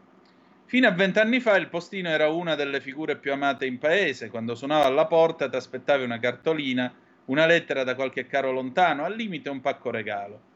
E anche lui sapeva tutto di tutti, era una sorta di compagnone col quale scambiare quattro parole. Con l'avvento di internet le cartoline e le lettere sono finite. Quando oggi arriva il postino col suo gilet giallo fosforescente, è sempre foriero di pessime notizie, raccomandate, multe, cartelle esattoriali. Lo vediamo passare, facciamo gli scongiuri e diciamo speriamo non sia per me. Bene, il governo ha deciso di liberarcene, ha infatti deciso che le comunicazioni della pubblica amministrazione non arriveranno più per raccomandata, così come le multe e le cartelle esattoriali, ma aggiungerà tutto su una cartella postale elettronica certificata, la cosiddetta PEC. Se la figura del portalettere sarà così prestissimo destinata all'archeologia dei mestieri, molto più interessante occuparsi di questa innovazione. Nasce infatti l'INAD, Indice Nazionale dei Domicili Digitali, dal 6 luglio consultabile da chiunque. Ogni italiano potrà registrarvi una PEC, il cui costo EVA da sé a pagamento. Ci sarà una finestra ent- fino al 30 novembre, entro la quale chi ne sprovvisto continuerà a ricevere le raccomandate dagli enti pubblici, le multe, i rimborsi fiscali, le detrazioni fiscali e le caselle e le cartelle esattoriali via posta. Fino ad allora, infatti, il gestore della piattaforma per la notificazione digitale degli atti della pubblica amministrazione invia al destinatario sprovvisto di domicilio digitale che non abbia già perfezionato la notifica tramite accesso alla piattaforma l'avviso d'avvenuta ricezione in formato cartaceo. E poi non si sa nulla sicché ad oggi dobbiamo prendere per buono che dal 30 novembre decine di milioni di anziani saranno costretti a dover comunicare con la pubblica amministrazione e viceversa esclusivamente per via digitale, ovvia, ovvero via PEC. Diteci che non è vero.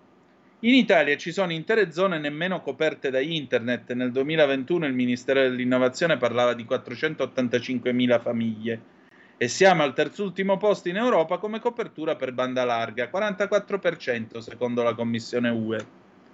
Anche dove è spacciata per tale, poi, spesso non è tuttora presente. I più recenti dati governativi stessi dicono che solo il 46% della popolazione è in possesso di competenze digitali di base, quindi meno di un italiano su due. Siamo il secondo paese più vecchio del mondo dopo il Giappone e sul sito dell'INAD c'è pure scritto che per attivare il domicilio digitale basta lo SPID. Lo SPID, lo SPID chiesto a decine di milioni di italiani che non hanno un PC, non usano lo smartphone, ma ancora il vecchio telefono coi tasti e ai quali non frega niente della rete o nulla ne capiscono. Figuriamoci un ottantenne che vive solo davanti alla TV in una piccola provincia, se sa o se vuole utilizzare lo SPID, l'impronta digitale, il QR code, la PEC, la posta in arrivo, il dominio digitale. Non sappiamo quale mente abbia partorito per prima questa demenziale idea, di fronte alla quale i banchi a rotelle sembrano scienza infusa, ma sappiamo quali danni prota- potrà produrre nel caso non si facciano emendamenti alla normativa da far scattare dopo il 30 novembre. Ogni anno, ad esempio, milioni di anziani che nulla possiedono se non la propria pensione vengono invitati a campione a presentarsi in un caffè per dichiarare che, come l'anno precedente, non hanno un bel tubo di niente, anche se con i controlli digitali le istituzioni lo sanno benissimo. Ma se non si presentano, costoro rischiano di perdere parte della pensione. Anche a loro le comunicazioni arriveranno solo via PEC? E se non ce l'hanno, come faranno a sapere che si devono presentare? Perderanno i loro soldi? E come faranno questi milioni di persone anziane, più che in ogni altro Stato europeo, molti dei quali vivono soli e senza alcun aiuto, a gestire via PEC tutte le comunicazioni con la sanità, l'anagrafe, l'INPS? Non sappiamo, ripetiamo, chi abbia per primo partorito tale follia, ma sappiamo il perché. Buona parte del PNRR, i fondi e soprattutto i prestiti chiesti dall'Italia all'UE, è destinata alla transizione digitale. Per intascare il bottino, lor signori devono dunque fingere che gli italiani siano connessi, tecnologicamente avanzati, capaci ad ogni età di usare PC, smartphone e internet. L'esempio della competenza digitale è in fondo partito dall'alto, proprio dal governo con Open to Meraviglia, e c'è gente che non ha ancora smesso di ridere. Così Edoardo Montolli su uh, fronte del blog 346 642 7756 se volete dire la vostra oppure 029294 7222 e infatti ci sono due belle zappe. Il primo è Luigi da Treviso che saluto marca gioiosa e tamorosa. Vai col funky Antonino. Grazie Luigi grazie ti abbraccio. Poi il nostro Fedele ciao Fedele. Eh, ovviamente denatalità, scarsità di lavoro, difficoltà d'accesso al credito per privati e aziende, care energie e materie prime sono cazzate, meglio le canne. E, e vedi Fedele che vedi che ci intendiamo, credo che non ci sia alcuno qui tra noi che possa pigliare e dire ah no, io voglio avere il diritto di farmi le canne, fanculo le centrali nucleari, non credo.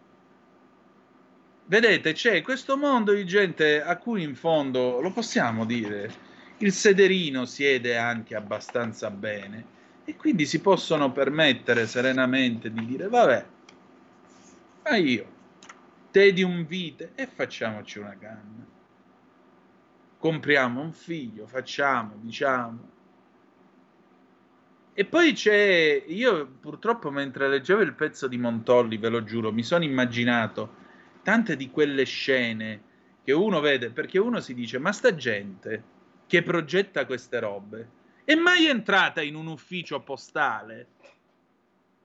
Cioè, ci siete sta- voi di sicuro ci siete stati nell'ufficio. Come è fatto un ufficio postale? Un ufficio postale è un posto nel quale tu entri devi mettere la tua carta, poste pay, quello che hai per prendere il numero, generalmente, ti metti lì e aspetti. E cosa aspetti? Aspetti che l'immigrato che non sa l'italiano arriva lì, eh, bisogno, permesso fare cose, dire... E quindi l'impiegato che parla giustamente in italiano, cerca di farsi capire a gesti, gli compila il modulo, gli fa le cose e, e tu perdi tempo. Poi entra la coppia che deve attivare quell'altra cosa e quindi altro tempo, dammi il documento, dammi questo, dammi quello, dammi quell'altro. Poi c'è quello che deve pagare l'F24, poi c'è quello che deve pagare questo e deve pagare quello. E poi ci sono tanti anziani, persone che da nord a sud da nord a sud, basta andare in una provincia qualsiasi di questo paese, in un ufficio postale di un paese di 10.000 abitanti, come ce ne sono tanti lungo tutta l'Italia, tu ti metti lì, ti siedi e vedi questa gente, tu senti discorsi tipo mi deve dare lo speed e tu vedi questi cristiani di 75-80 anni che dicono e che cos'è lo speed? Come faccio ad averlo? Dove lo trovo? e annaspano. Allora, già è questo, già è questo. Figuratevi quando questa, queste persone, che hanno tutto il diritto di non conoscere l'uso di un computer, perché benedetti Dio, saranno pure liberi di non utilizzare un apparecchio elettronico o di vivere attaccati a uno smartphone giorno e notte Ma viva Dio, ma questo è il vero status symbol, avere solo il telefono fisso in casa, e questo è il vero status symbol. E quindi voi immaginate questi cristiani di 75-80 anni e più, sia pure Arzilli, che arrivano lì, lei ce l'ha lo speed, ora mi digiti il PIN. Io mi ricordo una volta, qualche anno fa, non sto parlando del Medioevo, qualche anno fa, una scena in un ufficio postale e ora deve digitare il PIN. E che cos'è il PIN? È il numerino, quello segreto. Ah, non me lo ricordo. Telefona alla figlia, la cosa, cioè... Anni fa, diciamo una quindicina, al Canada c'era parente mio che aveva, era andato a cercare lavoro e a un certo punto gli offrirono un posto, pensate un po' voi, in una banca di italo-americani. E sapete perché? Perché tanti italo-americani arrivati all'ottantina d'anni, malgrado 40 anni di Canada, non riuscivano a capire i termini gergali dei contratti bancari, le operazioni e così via e quindi ci voleva un italiano che gli spiegasse le cose come stavano, facesse anche da traduttore. Qui ci sarebbe bisogno di interpreti digitali per chi non ha interesse o non ha comunque accesso alle risorse digitali, per l'età, per la salute, per quello che volete. E invece qui andiamo avanti e vabbè, da oggi ho 86 anni e devo avere lo speed. Che cos'è lo speed? Buh hanno introdotto questa storia di andare a prenotarsi per fare la carta d'identità, che è una cosa di un ridicolo unico. Una volta bastava entrare, dargli due foto, 10.000 lire, quant'era, compilavi il modulo, te la facevano in un attimo. Qua devi ritirare, portare, entri, quasi sempre l'ufficio è vuoto, perché tanto è prenotato, tu entri, hai il tuo appuntamento, consegni, poi ti arriva la cosa a casa e io devo prendere un appuntamento per consegnare due foto, riempire un modulo e pagargli 15 euro quant'è? Ma stiamo scherzando, ragazzi. Boh, vabbè. Pubblicità, torniamo tra poco. Stai ascoltando Radio Libertà. La tua voce libera, senza filtri né censura. La tua radio.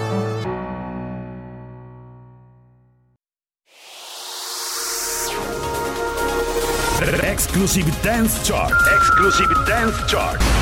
Ciao belli, sono Max Martinelli. Con la DJ Isabi vi aspetto per farvi fare tanti saltelli con la Exclusive Dance Chart, la classifica dance nazionale. Dalle 23 il sabato, se avete voglia di dance, vi aspetto con la Exclusive Dance Chart. Tanti saltelli con la B e il Martinelli. Exclusive Dance Chart. Ridiamo subito la linea ad Antonino Danna, siamo in attesa anche della conferenza stampa eh, che ci sarà finito il Consiglio dei Ministri, naturalmente se eh, riusciremo a darvela eh, avviserò Antonino, dovrebbe esserci anche Matteo Salvini che presenta il nuovo codice della strada, altrimenti avremo il solito qui Parlamento intorno alle 19.40 con Nicola Ottaviani. Antonino una chiamata.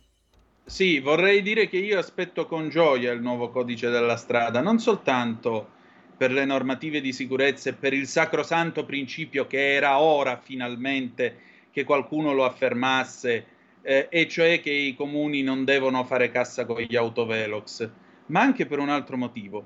Finalmente avremo tratti d'autostrada a 150 all'ora. Gesù ti ringrazio. Matteo ti ringrazio. Pronto, chi è là? Eh, ciao Antonino, sono Davis, da Malaga. Ehi! che passa, ombre? Eh, Malaga che si dice? Eh, eh, si dice, ah, si sta c'è un caldo, vabbè. Ma a proposito di carta d'identità, non ti dico cosa devo fare io per, per la carta d'identità, a parte che ho ancora quella cartacea che neanche in Honduras, io ho vergogna ad andare in aeroporto, sono l'unico che quando tiro fuori il documento c'è ancora quella vecchia, mamma mia, che veramente, a me non me la fanno quella digitale, non me la fanno, perché, perché sono residente all'estero, perché sono ah. residente all'estero e quindi dovrei andare a farlo all'ambasciata di Madrid, ma non ti dico, anche perché poi mi è scaduto il passaporto e se ti metti sulla pagina dell'ANE è un'odissea per, fare, per rinnovare il passaporto, è una cosa veramente complicatissima qui all'estero, è pazzesco, pazzesco eh, una burocrazia pazz- tremenda. Vabbè, eh, pace. Guarda, ti spiego come faccio io per quello canadese, visto che sono un canadese all- residente all'estero. Compilare due moduli, due fotografie secondo le istruzioni che mi vengono allegate, che deve scattare qua l'amico Tamburini qui a Castano Primo, e così gli facciamo anche pubblicità, eh, il fotografo Tamburini. Poi che cosa c'è? Un versamento, un bonifico di 130 euro, una raccomandata R con il mio, con il mio tesserino di cittadinanza. Tempo 20 giorni e mi restituiscono un passaporto nuovo più la mia prova di cittadinanza. Basta, fine. Te lo recapitano a casa? Eh certo. Io devo spedire eh beh, no, questo devo, con la raccomandata andare... all'ambasciata a Roma e loro con la valigia diplomatica mandano tutto al Canada per l'elaborazione. Io, io invece devo andare a Madrid a ritirarlo, pensa un po'. Devo andare Ma stiamo coglionando, cioè tu ti devi fare 250 km per andare a esatto. pigliarti il passaporto. Bravo, bravo, in data e ritorno. Io e tutti i residenti qua. Sì, sì, sì. Eh, vabbè. Eh. E un abbraccio quindi, a tutti voi italiani di Spagna, eh, ti dica, fratello eh, mio. Eh, lo trovo assurdo. Poi ti racconto una, te ne racconto un'altra a proposito del nostro bel paese. Io ho una collega di, di lavoro, una giovane ragazza, 23 anni, carina, che lavora con noi da, da, da novembre, eh, si è fidanzata con un altro collega, 5 anni più grande di lui, e una, un mesetto fa hanno deciso di fare un weekend lungo a Roma. Sì. Bene, sono partiti venerdì, sono tornati lunedì. Quando è tornata lei, la prima cosa che mi ha detto, Devi, l'Italia è sucia, eh? Cioè l'Italia è sporca, non mi ha detto Roma è sporca, ha detto Italia, ha detto ah mamma mia, eh, gli ho spiegato un po' che sei andata a Roma, poi la seconda cosa che mi ha detto ma le strisce pedonali perché le pitturano lì in Italia? Un'altra cosa è cioè, perché qua proprio inchiodano le macchine per far passare i pedoni, a parte poi rispettare le code dell'autobus quando arrivi in ordine rigoroso, anche se siamo in Spagna, ma qua è veramente sono cose che mi hanno fatto male. No? Antonino, hanno fatto male. Eh, purtroppo così. Italia è sucia, eh. Eh, come te, come te Scusami, ma dopo che persino i cinghiali passeggiano per Roma come manco fosse il Settecento, l'epoca di Goethe, ma di che cosa stiamo parlando, fratello mio? Eh, eh, appunto, cioè, no, siamo no, noi eh... che per primi ce ne fottiamo di questo paese. Poi non ci dobbiamo meravigliare se, arriva, se arrivano i tifosi lì olandesi e distruggono la barcaccia e il governo olandese per giunta non ce, lo, non ce l'ha manco voluta rimborsare. Non ci dobbiamo lamentare perché i primi che se ne sbattono dell'Italia siamo noi, tipo quel fesso che l'altro giorno ha inciso il nome della fidanzata con le chiavi sul muro del Colosseo. Io gliele avrei fatte ingoiare le chiavi. Ho letto, ma, ma, era italiano o straniero? Non, non lo so non se, so. Era, se, era, nostrano di fuori. No, perché io, vabbè, ma noi, io queste cose non le ho, ma io alla mia generazione, io sono del 71, noi non abbiamo mai fatto queste cose, mai. Eh, andavamo anche in gita, anzi c'era un rigore, altro che palli, pallini alle professoresse. Eh, eh, c'era, perché c'era ormai un, non c'è più la, né autorità né autorevolezza, ormai c'è solo eh, faccio quello che voglio e non me ne frega niente. Questa è la eh, libertà. Purtroppo, non è libertà, purtroppo. questo è, è, casino e la libertà non è questo. Vabbè, eh, Vediamo se lo raddrizzano. D'altronde però hanno messo i romani Gualtieri comunque sindaco di Roma, eh? non l'abbiamo messo. Cioè, eh, non che causa, che, che causa del suo male anche a se stesso, che se lo godono, Appunto. come si sono goduti la Raggi. Già, già, già, già. Va bene, Tonino, un abbraccio. Grazie. Ah, un abbraccio a te. La mattina, la mattina, benedetti Dio, arrivo a Roma Termini, scendo dal, dal Freccia Rossa mi infilo giù nella metropolitana, cavolo, prima ran- rampa di scale, una puzza di piscio, ragazzi, che veramente di primo mattino poi è qualcosa di disgustoso, ributtante, veramente ributtante. Comunque, acqua passata, anche pipì passata, direi. Va bene, allora si sono fatte le 19.38, abbiamo ancora due minuti se volete telefonare oppure 346 642 7756 se volete dire la vostra attraverso il whatsapp o zappa che dir vogliasi poi vedete anche sto fatto queste figure che facciamo. Eh, Italia e Sucia. Quella giustamente è stata nella capitale d'Italia e ragiona da spagnola cioè capitale sporca nazione infetta. E così il biglietto da visita Roma la capitale dell'universo cavolo.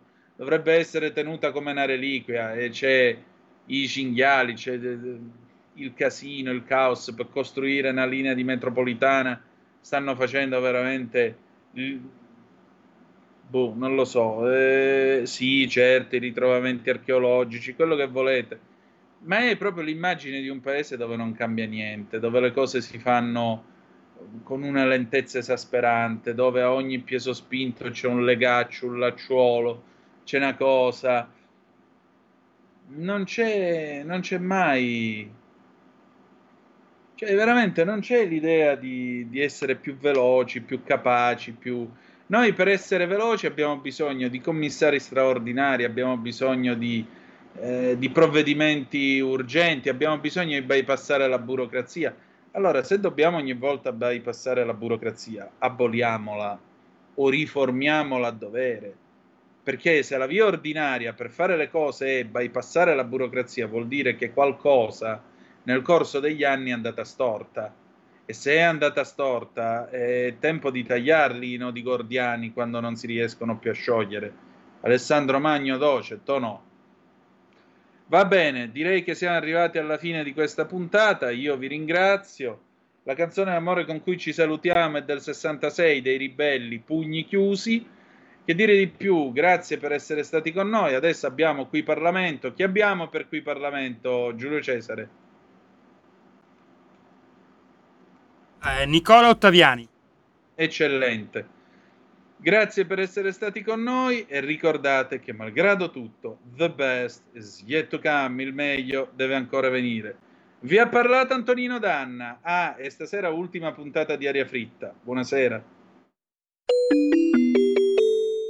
Qui Parlamento.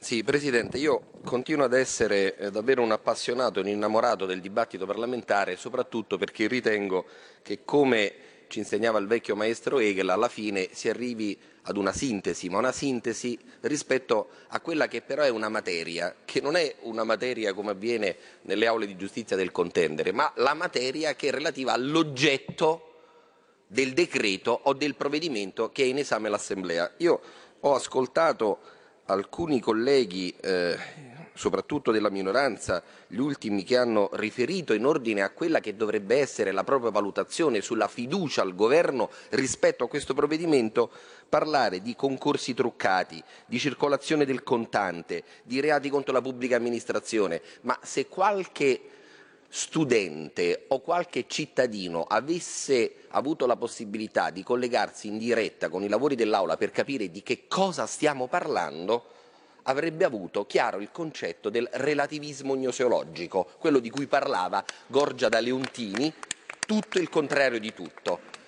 E questo avviene in due casi, quando si devia dall'oggetto perché non si ha nulla da dire sull'oggetto, e è questo il problema fondamentale che dovrebbero porsi alcuni membri della minoranza, oppure perché in realtà chi ha proposto l'oggetto e quel decreto ha centrato probabilmente quella che eh, doveva essere la volontà del governo, la volontà sottesa a quel provvedimento. E allora, proprio per parlare sempre di questioni che riguardano il mondo affine al nostro, che è quello del diritto, nel diritto, quando si procede per comprendere la questione che si ha di fronte, la domanda è sempre la stessa, quid iuris, che cosa prevede il diritto. Qui all'interno della nostra aula parlamentare noi ci dovremmo porre un altro tipo di problema invece, che è quid res publica, o meglio quis res publica, cioè che cosa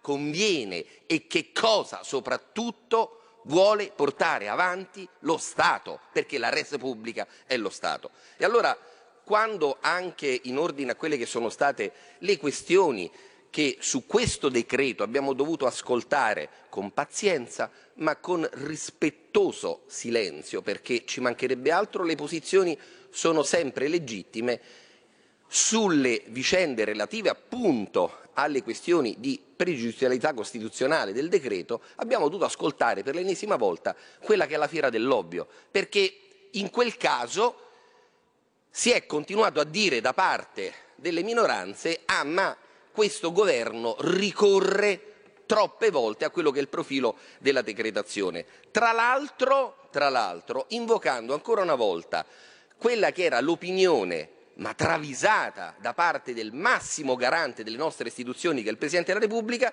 perché il Presidente si è riferito non all'adozione dei decreti in sé, ma a quello che può essere un profilo di conversione che va oltre quello che dovrebbe essere il limite della continenza rispetto alla razza del decreto. E allora stiamo parlando di situazioni all'interno delle quali si fa una confusione enorme rispetto a quello che è l'approccio che il governo, un governo post pandemico, o potremmo dire post endemico perché ormai stiamo parlando di endemia, dovrebbe portare avanti. Siamo nel campo della conversione di un decreto, ma stiamo parlando solo del decreto 51 del 2023, non stiamo parlando di tutto lo scibile di questa legislatura, quindi ci sarà tempo da parte di alcuni movimenti o di alcuni partiti di minoranza per assistere a quella che è la modifica dello Stato, quella che è la modifica delle regole che purtroppo hanno bloccato lo Stato nel corso degli anni, ma non è che ogni volta possiamo assistere alla riedizione della stessa videocassetta più o meno con formato digitale, davanti alla quale viene cambiato soltanto il titolo e come una sorta di mantra ascoltiamo sempre le stesse de-argomentazioni, perché gli argomenti servono ad arricchire, non servono a portare avanti un decremento di conoscenza e anche di lealtà, perché il nostro confronto democratico può benissimo portare deve portare a conclusioni diverse, ma almeno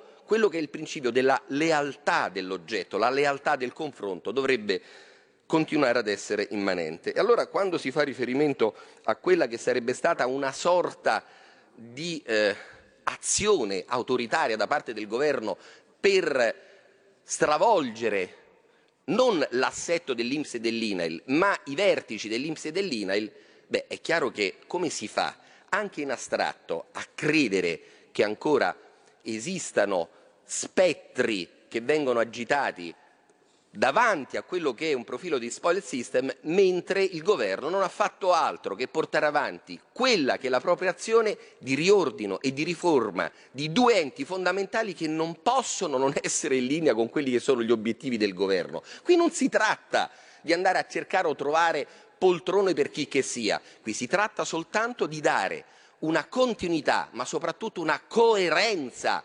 politica a quella che è l'azione di governo. E ridurre anche il numero degli anni per gli amministratori, per i direttori generali, significa dire alle persone che eventualmente hanno amministrato alcuni enti legittimamente occupatevi di altro perché oggi c'è un'azione di governo che va in un'altra direzione. E quando si fa riferimento alla soppressione della vicepresidenza di questi enti ci saremmo aspettati in realtà un plauso perché questo va nella direzione esattamente contraria rispetto allo spoil system perché non è stato detto di portare avanti il meccanismo del chiodo schiacciachiodo per cui alla fine si dice ma noi sostituiamo ai vertici o ai sottovertici di questi enti alcuni soggetti con altri. Si è stato detto, anzi si è portata avanti la linea secondo la quale quelle vicepresidenze risultavano assolutamente inutili, risultavano un aggravio per lo Stato ed un aggravio per i contribuenti. Ma andiamo molto velocemente ad esaminare quello che poi è il contenuto che va a motivare l'articolo 77 della Costituzione in questo caso, cioè i presupposti della necessità e dell'urgenza e non ci vengono ancora una volta ad agitare quelli che sono i profili della necessità della omogeneità perché su questa materia si è pronunciata a più riprese la Corte Costituzionale, evidenziando come l'omogeneità è finalistica, non è un'omogeneità soltanto come nomine iuris del decreto o una omogeneità di carattere strettamente formale. E allora come si fa a dire che non ci sono i presupposti della necessità e dell'urgenza laddove si cerca di intervenire a favore del sistema sanitario nazionale per la regione Calabria che sappiamo ha necessità ed urgenza di un riassetto in questo senso, come per quanto riguarda la partecipazione degli specializzandi ai concorsi per l'accesso alla dirigenza pubblica. Beh, credo che sia un atto doveroso di riconoscimento nei confronti di eroi dello Stato che nel periodo della pandemia, pur non avendo riconoscimenti economici importanti, si sono messi in prima linea e non sono stati a fare i leoni da tastiera per dire agli altri quello che dovevano fare, ma in prima persona si sono posti a disposizione dello Stato e a disposizione delle istituzioni. Per passare poi velocemente a quella che è un'altra considerazione che poteva sembrare la fiera dell'ovvio, ma questo governo di centrodestra ed in primis la Lega ha cercato di portare avanti, che riguarda l'elevazione del limite da 850 a 1000 come soggetti assistiti per i medici generalisti. Ma come? Stiamo continuando a dire ad orbe terrarum che abbiamo bisogno di medici, non si trovano i medici generalisti. Oggi a Milano c'è una manifestazione dalla quale viene fuori che in un quartiere 3.000 persone sono senza medico generalista e poi si dice no ma non ci sono i presupposti per necessità ed urgenza, che dobbiamo aspettare la tumulazione perché possiamo dire di invocare ex post, anzi in modo postumo, quelli che sono i requisiti e i criteri della necessità e dell'urgenza.